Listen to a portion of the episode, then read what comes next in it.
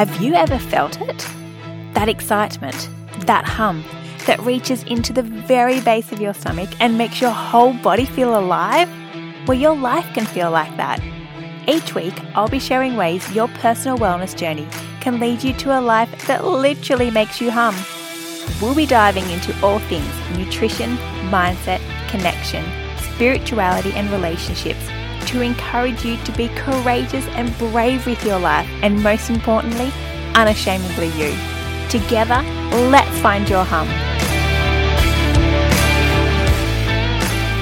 You're listening to Find Your Hum. I'm Kirsty, your host, and this is episode fifteen. Last week, I spoke about my own personal experience with skin health. I believe there is such power in sharing our stories.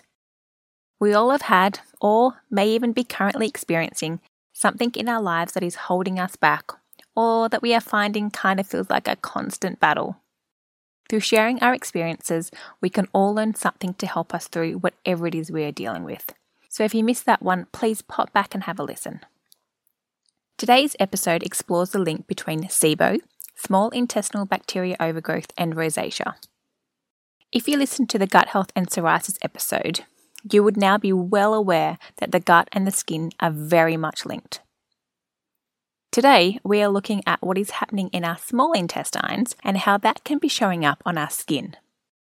Now, you don't have to have rosacea to have SIBO, but there is more research emerging that for those that have rosacea, SIBO could be an underlying driver to this condition. As you will hear, SIBO is actually the cause behind that all too common syndrome, I B S. One in nine people are now experiencing I B S. So if you are one of those, or you know someone that is, you will also find this episode really helpful. Much like the psoriasis episode, this episode is actually one of the Heal Thy Skin podcast, where I was lucky enough to be the person being interviewed. Now, personally experiencing both rosacea and SIBO, this is one of my favourite topics to discuss. So in this episode, you will notice that there is a little intro after this one by Marnie, the host of the Heal Thy Skin podcast, and then Marnie takes over with me answering the questions. Heal Thy Skin is a podcast by DermHealth Co. DermHealth Co was created to provide education, community, and treatment options to support you every step of the way following skin trauma, disease, or injury. DermHealth Co has got your back throughout the entire skin health journey, from discovery and first diagnosis, through to treatment options, community support networks, and also providing a source of referrals for professionals. Whether you're a patient, carer, or treatment provider, the DermHealth Co platform is dedicated to you. So visit w w w dot derm health dot co and I will pop all the links in the show notes so you can find them.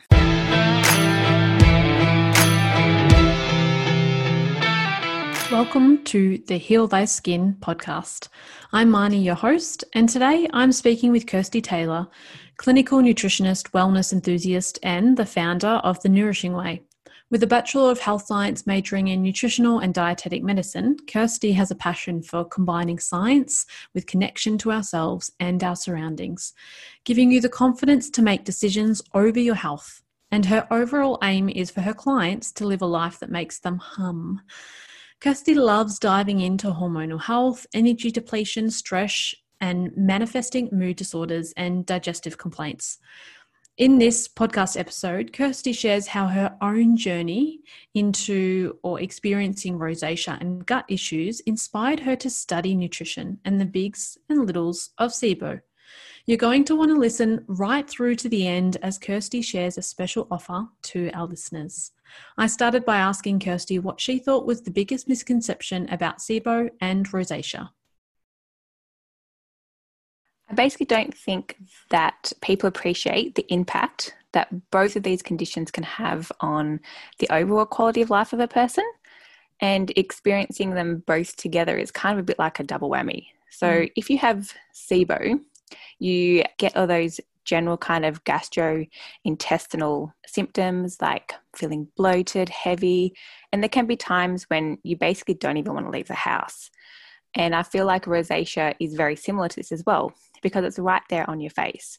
And symptoms of rosacea can lead to things like low self-esteem and people not wanting to socialize.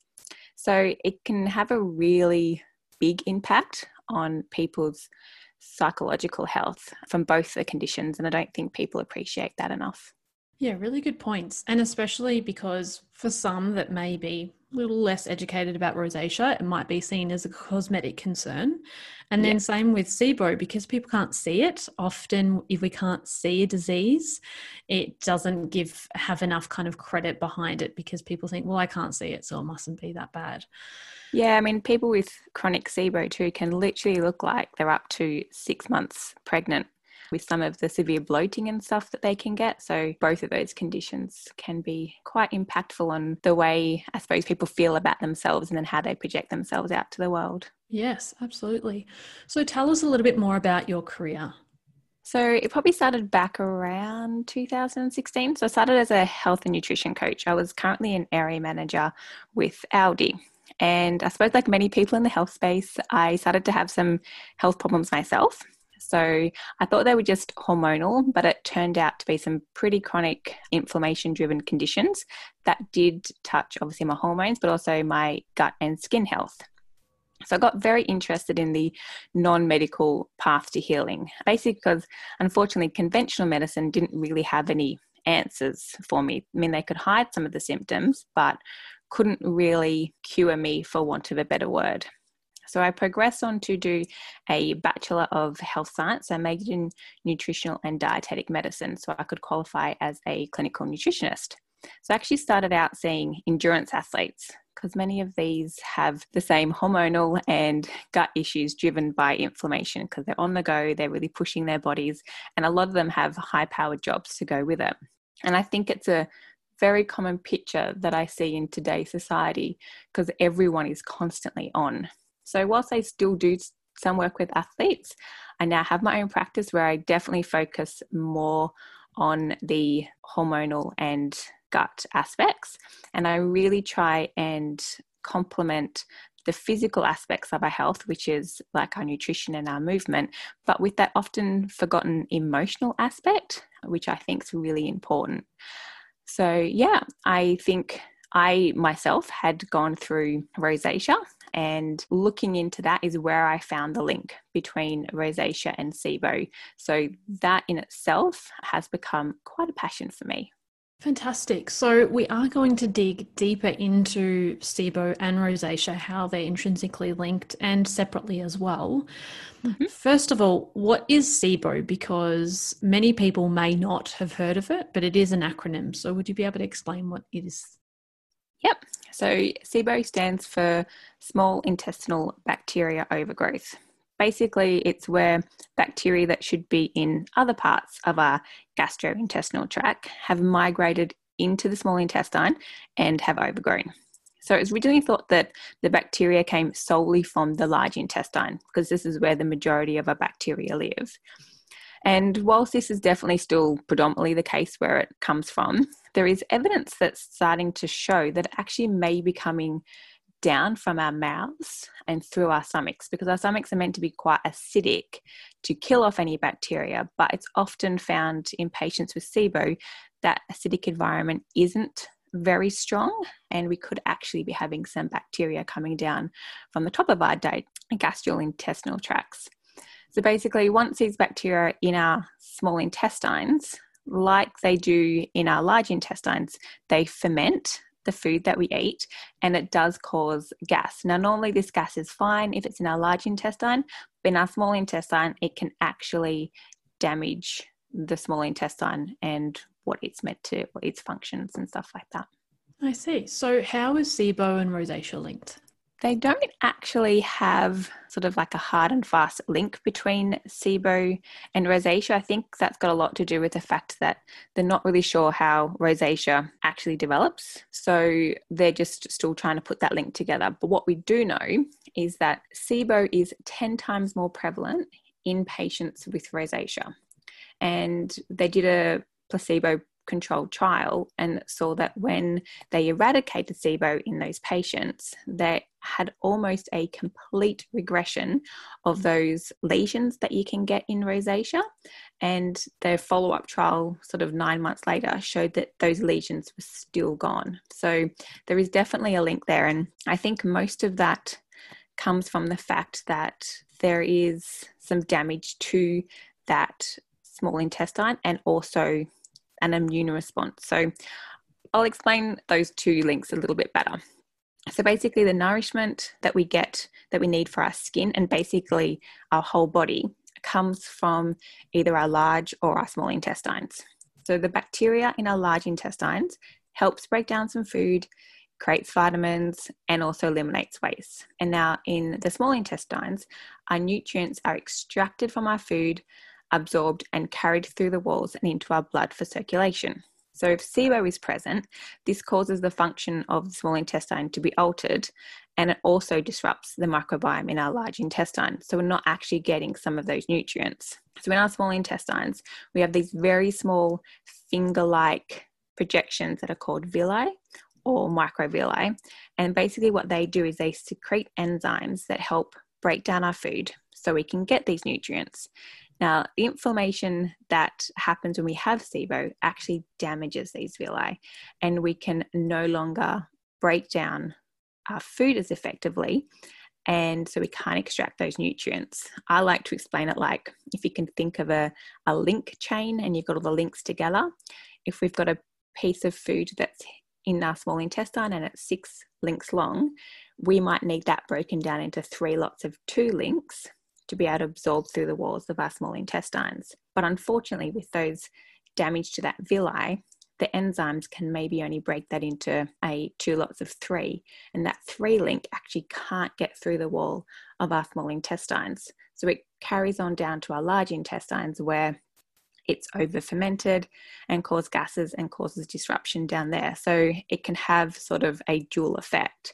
And that basically means nutrients that we need for our skin health, like zinc, vitamin C, the amino acids to make our collagen, fatty acids, they are actually all affected when we have SIBO. So that could be one of the effects. So our skin is obviously going to be affected by that. Another thing we do know is that whilst acne and rosacea do have different presentations, rosacea used to actually be called acne rosacea. So we can actually look at some research into acne to try and help see where like the rosacea is coming from. And one of the things they're looking at is, we know that acne sufferers have a higher level or a higher reaction to a toxin in our blood called lipopolysaccharides. Now, this is a type of bacteria, and their job is to stimulate our immune response and basically, in a nutshell, create inflammation. So inflammation normally in our body helps us heal. And so this is perfectly fine that these lipopolysaccharides do this, and they generally live in our large intestines. But in SIBO, unfortunately, these guys can get into our small intestines, so they can create some inflammation in there and damage that villi, like I was speaking about earlier. But it can also make the walls of our small intestines more permeable, or as some people might like to call leaky, so that leaky gut syndrome. And so what that means is that those lipopolysaccharides can actually get through the walls of our small intestines into our blood, and then create this very system-wide systemic inflammation. And that often thinks that they do go up into skin and stuff like that to try and eliminate them, because that is actually what our skin is for, is to help eliminate toxins. So we often find that this inflammation alters not only our gut environment, but basically the responsiveness of our whole immune system. So it's basically upregulates the part of our immune system that is meant to fight off pathogens. So we often see an increase in circulating cytokines, which is another cell in our body that helps play a role in inflammation. So they're often increased with SIBO, and we know that these same cytokines are also seen in patients with rosacea. So they sort of have an increase in things like neutrophils, in pustules, they can have extra plasma cells in the thickening of the skin. So they have a lot more of these inflammatory type cytokines, and at the same time have a decrease in the cells that are actually meant to turn off those cytokines that give the inflammation. So it, it does, there is a lot going on, and I think that just goes to show how system-wide and chronic that both of these conditions can be. But you can definitely see that there could be a very real link between the both of them. That is so interesting. And while there might not be much research now, there is some more emerging kind of research happening. And up until only a few years ago, we really only started to understand the difference between acne and rosacea. So these things mm-hmm. take time. So you mentioned that SIBO, there is this thought that it may be linked to upper intestinal tract. So mm-hmm. what kinds of things might cause or lead to SIBO, or perhaps for someone with SIBO might increase their symptoms? Basically, SIBO does have a very similarity to I B S. So basically, people that have I B S, they generally found that between sixty and eighty percent of those people actually have SIBO as the underlying cause. And there's sort of four main reasons why people would then get SIBO. So one of them is impaired motility. So basically there's like a wave-like action that sweeps through our gastrointestinal tract that helps push our food along. So this can actually be altered in autoimmune conditions. If you have a severe bout of food poisoning or traveller's diarrhoea that lasts longer than twenty-four hours, has to be severe and like a long time one, that can actually alter your motility. Hypothyroidism can do it. If you've had a traumatic brain injury, and doesn't even have to be a super bad brain injury, you could have been, you know, riding a bike and fallen off and giving yourself a pretty decent head knock, and that can be enough to actually impair the motility of your gut. So you're actually not getting the food moving down through your gastrointestinal tract enough, and it's sitting in the wrong place and fermenting. Wow, um, I did not yeah. know that. That is incredible. Yeah. Quite a common one too, and I don't think people yeah probably realize that.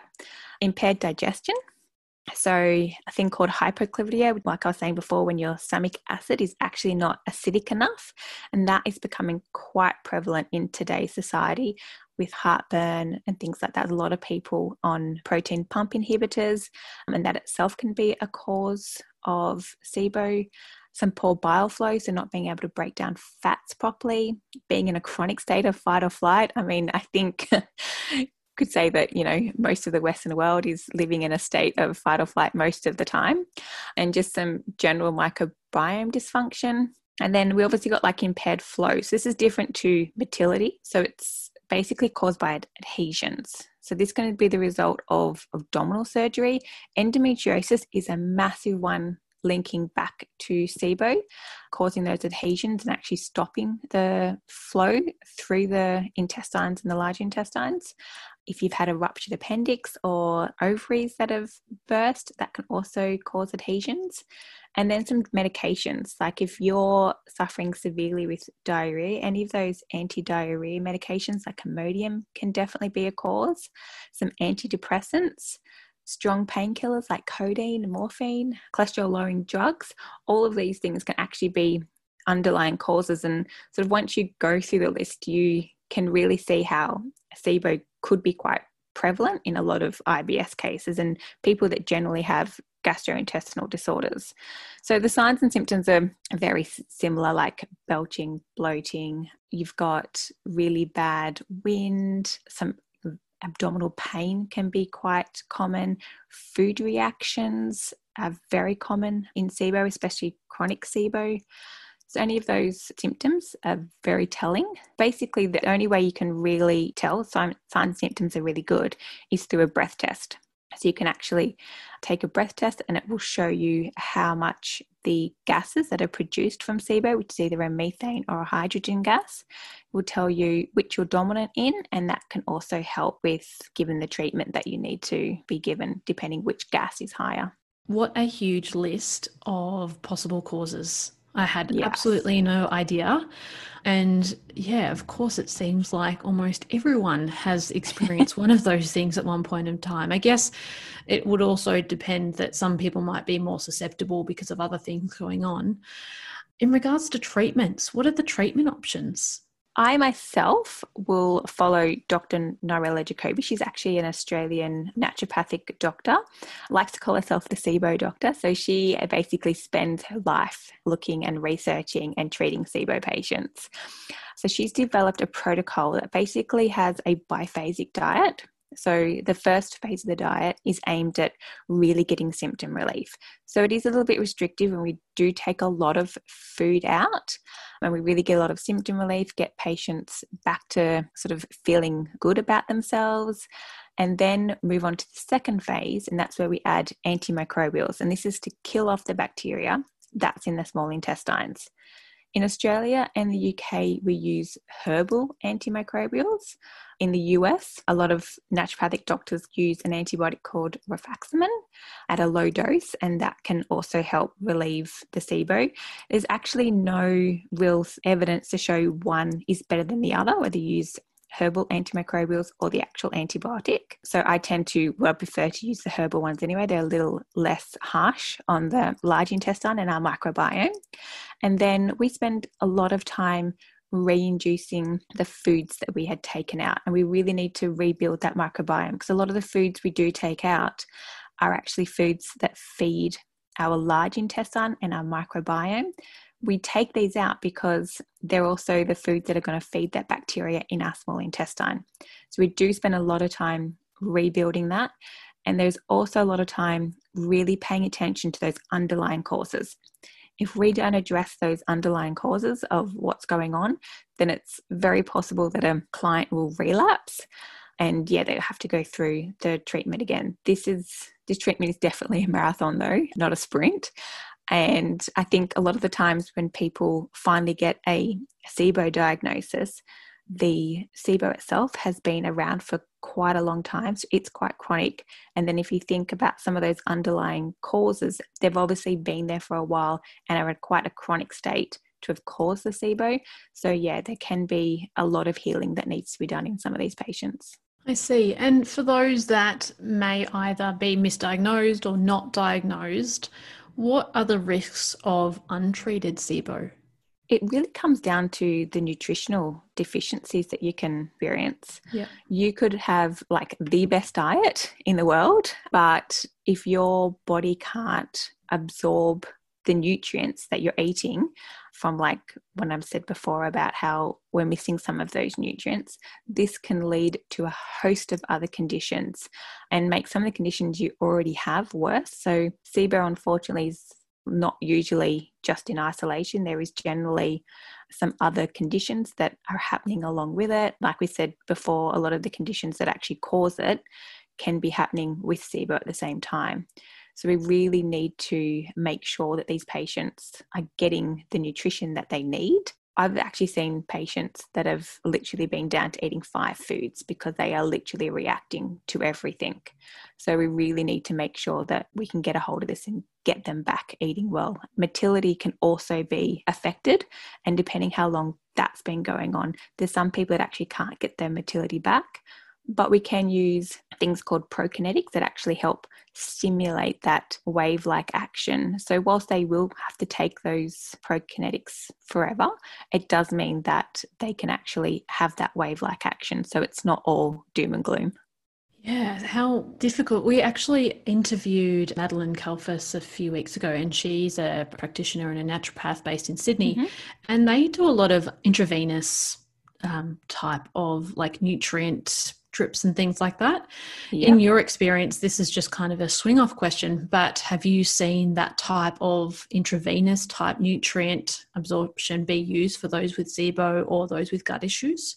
Not directly for those, but I absolutely wholeheartedly think that they would be amazing, because you are bypassing the need for it to be absorbed through the small intestine. So I just think the use of intravenous nutrients, especially in patients that really need to get some levels restored, are absolutely amazing. It's sort of bypassing the part of the system that's not working properly. Mm, absolutely. And in your experience, we've mentioned rosacea, but can SIBO perhaps lead to developing other skin conditions? Not that I'm aware of. The probably biggest other one that would be prevalent might be the presence of hives, because SIBO often has a histamine link, and we know that um, hives are driven by a histamine reaction in the body. But other than that, no, like it was mainly just rosacea. And I'd love to hear a little bit more about the work that you do. You mentioned that you have worked with athletes and now you're working more like a private consulting type thing. Have you got some favorite case studies, career moments where you just got really great results for your patient and it just reminded you why you do what you do? Yeah, so I've got probably two that I really love. So one's an athlete. Um, she did those crazy Ultraman type of races where you literally race for three days, which I just think myself is a little bit crazy and why would you do that? But she was often finding that her recovery was quite poor, and when you need to be training every day, you need to, your body needs to be in really good condition to be able to keep coming back. As soon as she did a training race, so she would often do like just a marathon run as a training race, she would be sick in bed for three or four days afterwards. So her immune system was quite compromised. Um, there was often times when, like most endurance athletes, they would have to make toilet breaks along their way, which can be a bit of a problem. So working with her got her to the point where she did never missed a training session, didn't get sick. She absolutely nailed her three-day event. And even after that, didn't have any of her normal immune reactions. She didn't have to stop for her toilet breaks along the way. So that was pretty amazing because she was yeah. in a pretty bad spot uh, when she came. Yeah. So it just made her race um, all much the much more enjoyable. As and much probably as better times as well if she wasn't having yes. to stop along the way. Yeah. And you get to enjoy it more. You get yeah. to enjoy the, the race more. And the other one was I had a client who came to me and she had started to put on a fair bit of weight. Um, she couldn't shift it. She was tired, constant headaches that were often turning into migraines. She had very low energy, but she was pretty much nauseous and was hardly eating anything. So it was, she felt nauseous all the time. And as soon as she started to eat, she had this really reaction that she just couldn't eat anymore, like literally couldn't put any more food in her mouth. So I started working with her to try and really restore some of her vitality so we could get her back to eating and just stimulate that digestion again to basically get her to want to eat. That when you can't really have great energy if you're not getting any food into your body. So we started there. She's also getting some quite bad abdominal pain. So I actually referred her off to her doctor and found out that she did actually have a stomach ulcer. So we looked at Um, some natural ways of healing that and calming that down. And in doing that, she was able to eat again. She has started to lose weight really gradually because she is being able to get up and exercise. She's eating like three times the amount of food that she was. And yeah, doesn't have headaches anymore. Yeah, she's full of energy. It's just, it's so nice to be able to see the change in people, and like her life has literally changed from being able to, I don't know, just find more enjoyment in food and movement and mm. just general life again. It's great. Mm, yeah, such great stories. And I can imagine both of them were quite journeys, but it just shows that once there's like a, a proper diagnosis and a proper treatment plan, that people don't have to live in discomfort, you know, their whole lives, or live feeling like this because they think that this is a new normal for them. So that's really yeah, encouraging. Absolutely. Yeah, I think that's probably my favourite part too, because unfortunately, by the time people do come to me, they generally are in a bit of a chronic state. Mm. Um, so yeah, being able to really work with them, yeah, it's just absolutely lights me up. Now, on the contrast, or I guess when it comes to clients first coming to see you, managing patient expectations is something that all practitioners, therapists, clinicians in every industry have struggled with at one point of time. How do you manage this? I always find the best approach is to be very honest with them from the start.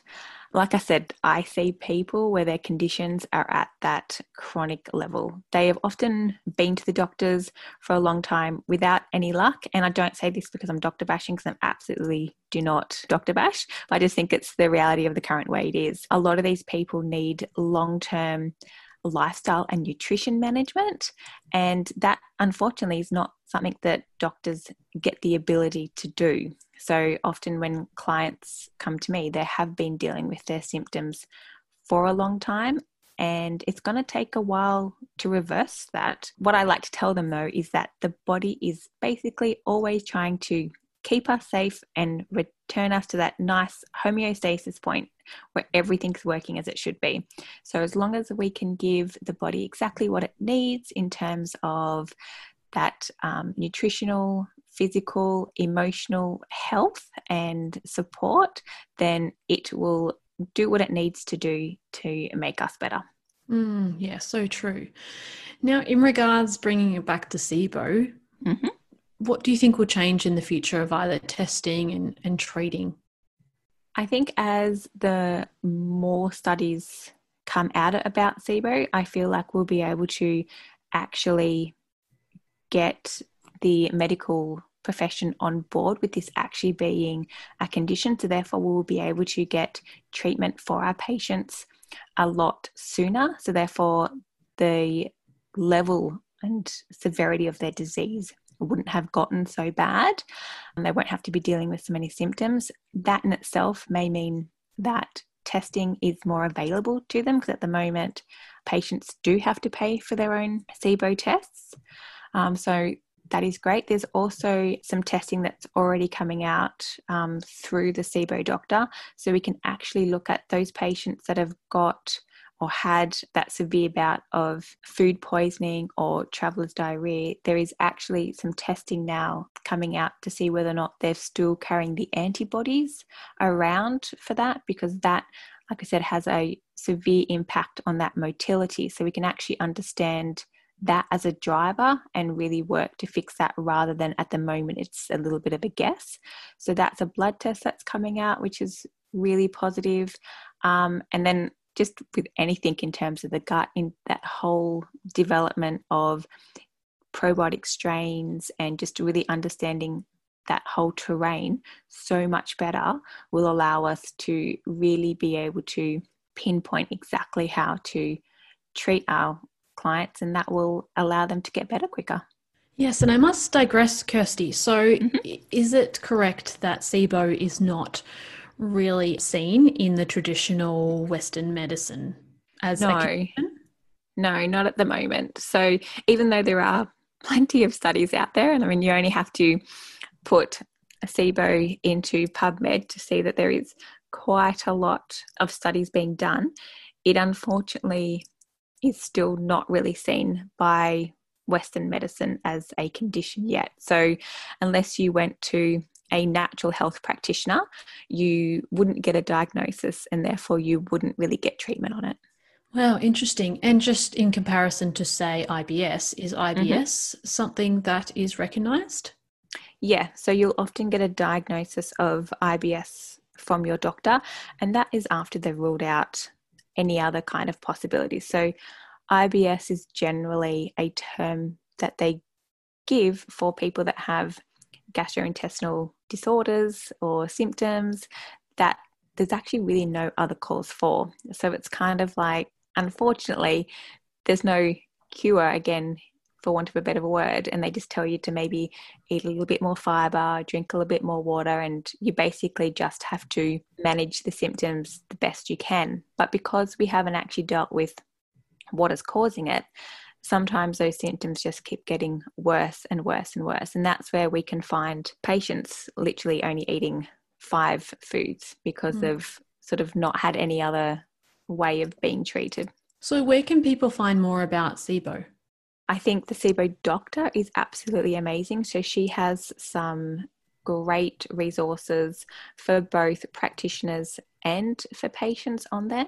So yeah, her website would definitely, I would recommend, as the place to go for all things SIBO. Fantastic. I'll make sure that's included in the show notes. But Kirsty, where can people find more about you and the work that you do?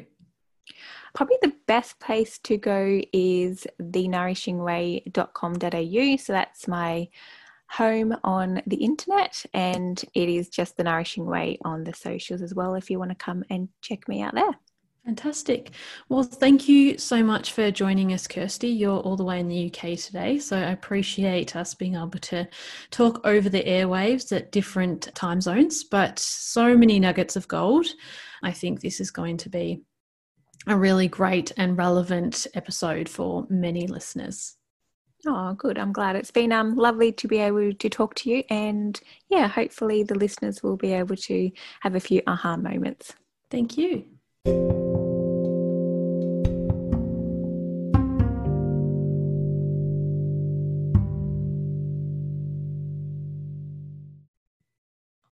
What a fantastic interview. There was so much information in that.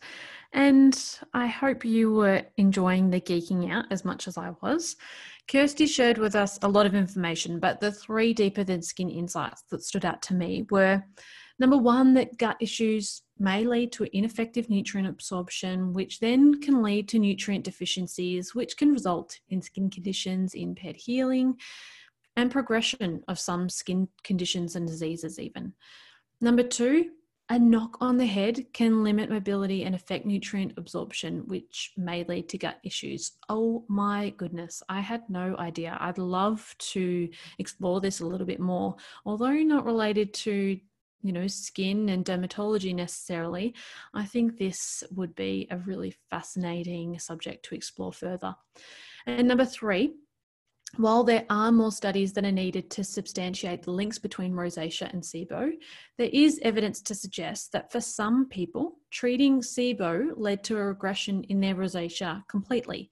So if you are experiencing symptoms that Kirsty mentioned, and you are also experiencing rosacea, it may just worth investigating this link further.